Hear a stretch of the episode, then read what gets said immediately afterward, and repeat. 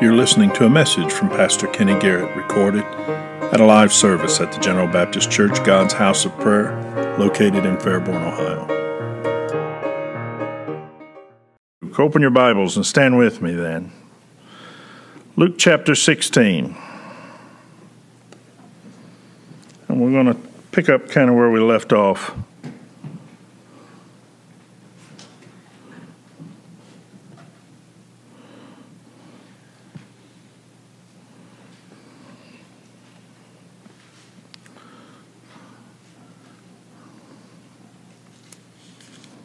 We'll be in verse um, 19. It's, it says, There was a certain rich man which was clothed in purple and fine linen and fared sumptuously every day. And there was a certain beggar named Lazarus, which was laid at his gate full of sores, and desiring to be fed with the crumbs which fell from the rich man's table. Moreover, the dogs came and licked his sores, and it came to pass that the beggar died and was carried by the angels into Abraham's bosom. The rich man died also died and was buried. And in hell he lift up his eyes, being in torments, and seeth Abraham afar off and Lazarus in his bosom. And he cried and said, Father Abraham, have mercy on me, and send Lazarus that he may dip the tip of his finger in water and cool my tongue, for I am tormented in this flame. But Abraham said, Son, remember that thou remember that thou in thy lifetime receivest thy good things, and likewise Lazarus evil things, but now he is comforted, and thou art tormented. And beside all this, between us and you there is a great gulf fixed, so that they which pass from hence to you cannot, neither can they pass to us that would come from thence. Then he said, I pray thee, therefore, Father, that thou wouldest send me to my father's house. For I have five brethren, that he may testify unto them, lest they also come into this place of torment.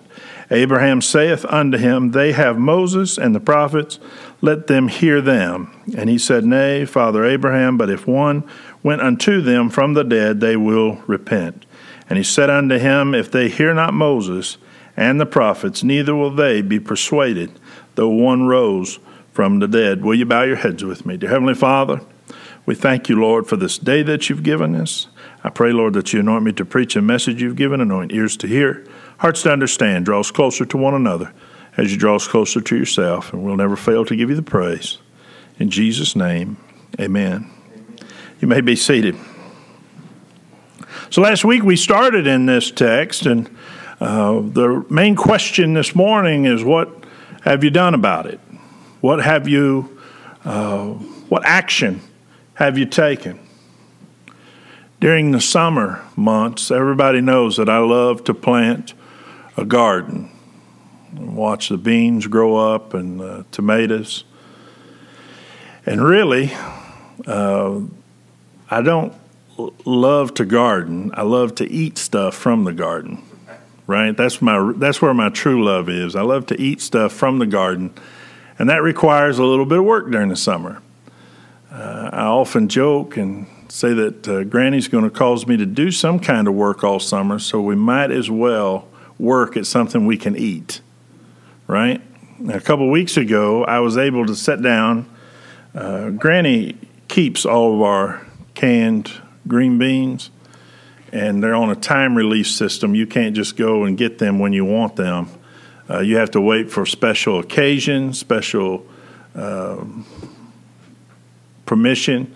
You have to have some request forms filled out, signed in advance, that sort of thing. But a couple weeks ago, was able to, I was able to eat some, and they were phenomenal, right? They were good. It was what, it was the end of that process, right? It was that reward and that, um, that I had been looking to pr- pretty much most of the year.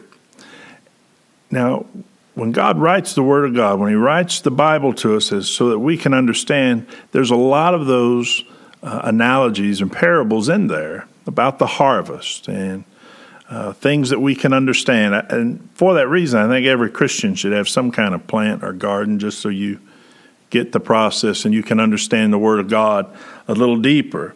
Over and over again, God talks about uh, the harvest. Now, we as humans understand that there's also another side to that, and that's what we're reading through in the book of Luke here, uh, where hell is a very real place. It's a very permanent place. Uh, the Bible goes as, as much to say specifically that there's no exit from hell as others teach. Now, uh, we don't run into that as much as some people do, that teaching, but it's very permanent. Uh, it's not fun. The, the Bible uses the phrase here, for I am tormented in this flame. I am tormented in this flame. And the person that's there in hell, and in this, it's the, it's the rich man from um, Lazarus' life that they focus on. But that person, like I said last week, only wants two things God's mercy and evangelism. Now, you and I can't give God's mercy, right? That's not on, on our purview to do. However, evangelism certainly is. So, the action that you can take and the action that you should start thinking about as the harvest that you should start preparing for is done through evangelism. Now, while I was sitting there eating those green beans a couple of weeks ago, um, I didn't think about the bugs and the sun and the heat from the work in the garden, right? Everything was worth it at that point. And that's how we should view uh, heaven, right? There's a reward, and everything will be worth it at that point. Whatever it takes to get evangelism out, it will be worth it. And we can see that here. It's the only thing or it's one of the, the two things that uh, the rich man asks for when he is heaven, when he when he is in hell, that somebody go and tell his family, and we are that somebody at this point.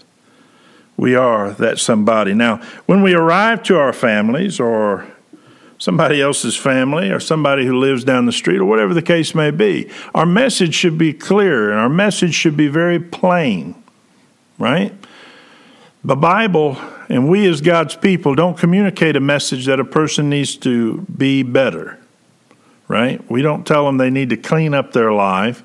Uh, we don't talk about actions and hobbies and, and pet projects and don't listen to this music, listen to this, and you should vote this way and not that way. All that stuff doesn't matter. The Bible says very plainly uh, for all have sinned and come short of the glory of God. And, and it goes on to say, For the wages of sin is death, but the gift of God is eternal life through Jesus Christ our Lord. Right? This um, change that we're talking of is not simply a change of action or a superficial change, it's a rebirth. The Bible talks about being born again right? Our family, our friends, people that don't know God, that are lost and undone in a very, very uncertain world, need to know that there is a Savior available to them, that it's not a work that they can do themselves, that Christ came and died on Calvary for them that they might have life and have it more abundantly. They need to be born again. And that's true of everyone right? There's no class, there's no uh, pre described notion. The Bible says, as it is written, there is none righteous, no, not one. See, our idea of righteousness and our idea of good living and uh, doing good is as filthy rags, the Bible says, to the Lord. And this price that's paid for eternal life Well, there, there.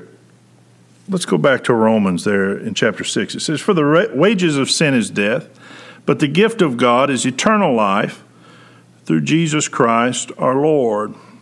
This is the verse where you really start to be, begin to start to understand what heaven and hell really is.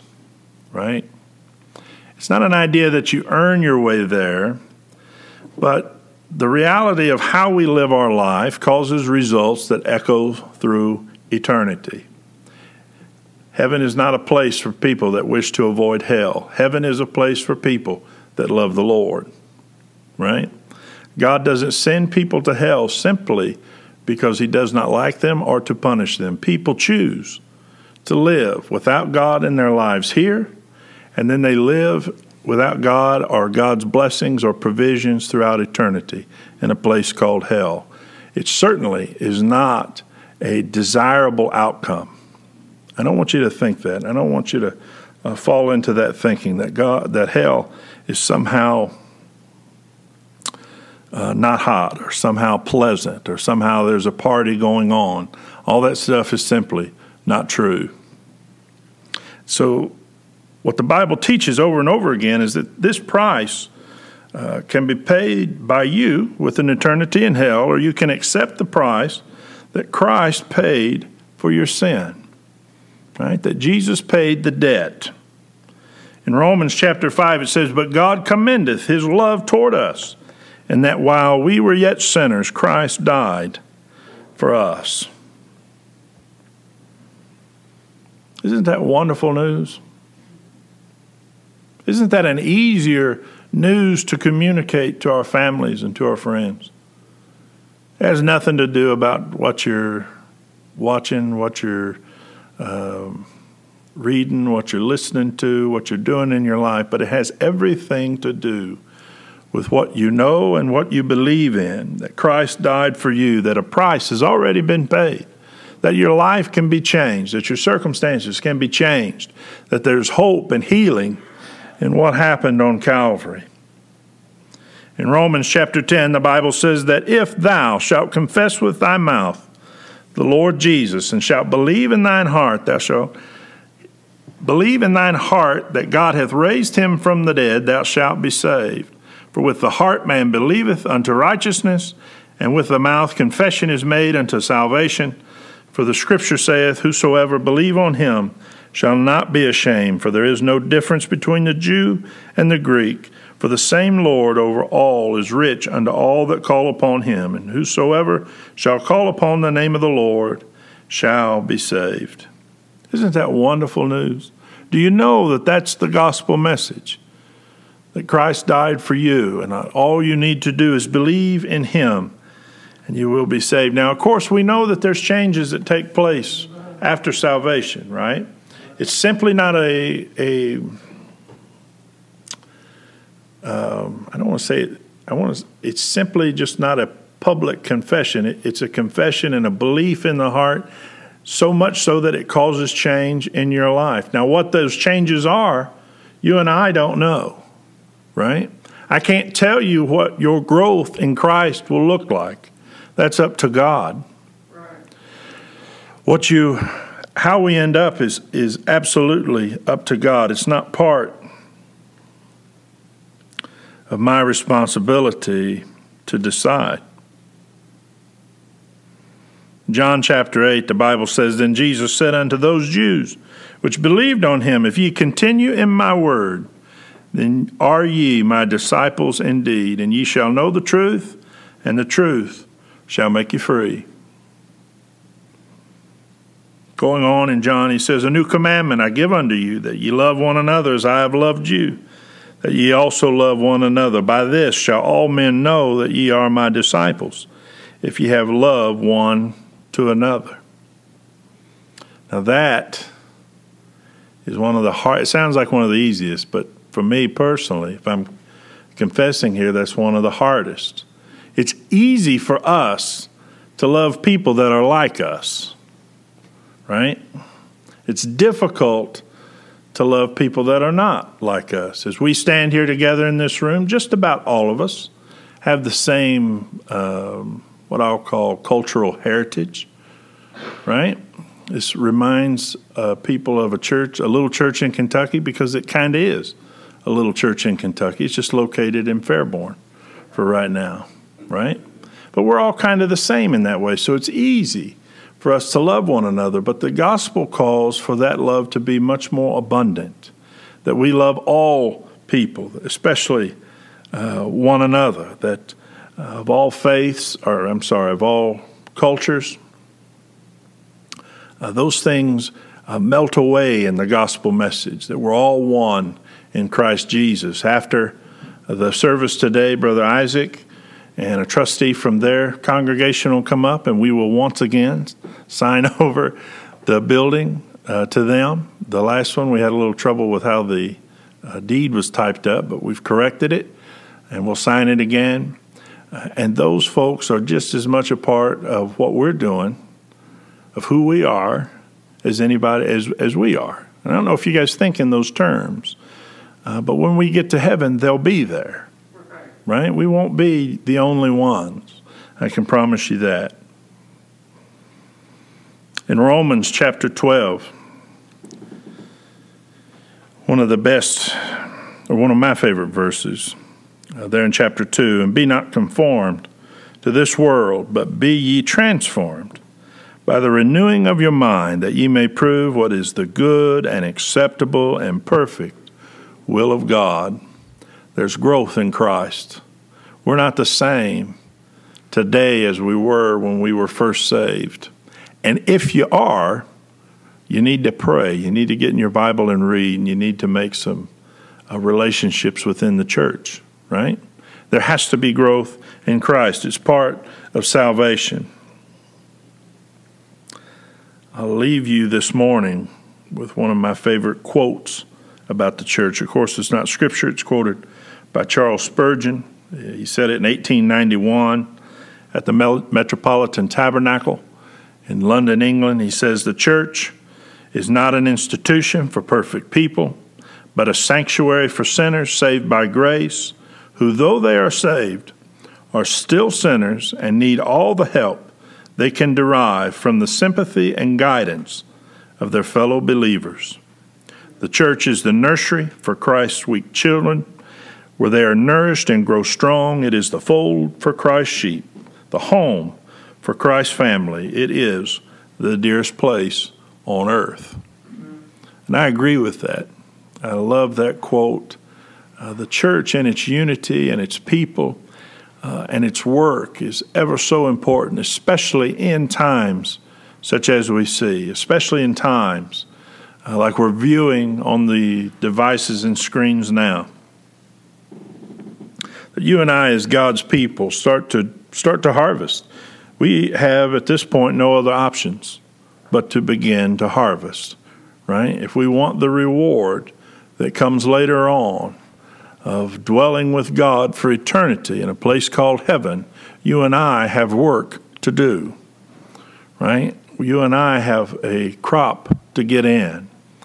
Uh, now, the wonderful part of that is that God does most of the heavy lifting for us, right? Amen. All we have to do is just open our mouths, basically start to talk. Put a little effort in, and I know that the Lord will bless it. He'll go before us, He'll make a way, uh, but we have to be ready to be used in, in that fashion. Sister Diane, will you come up?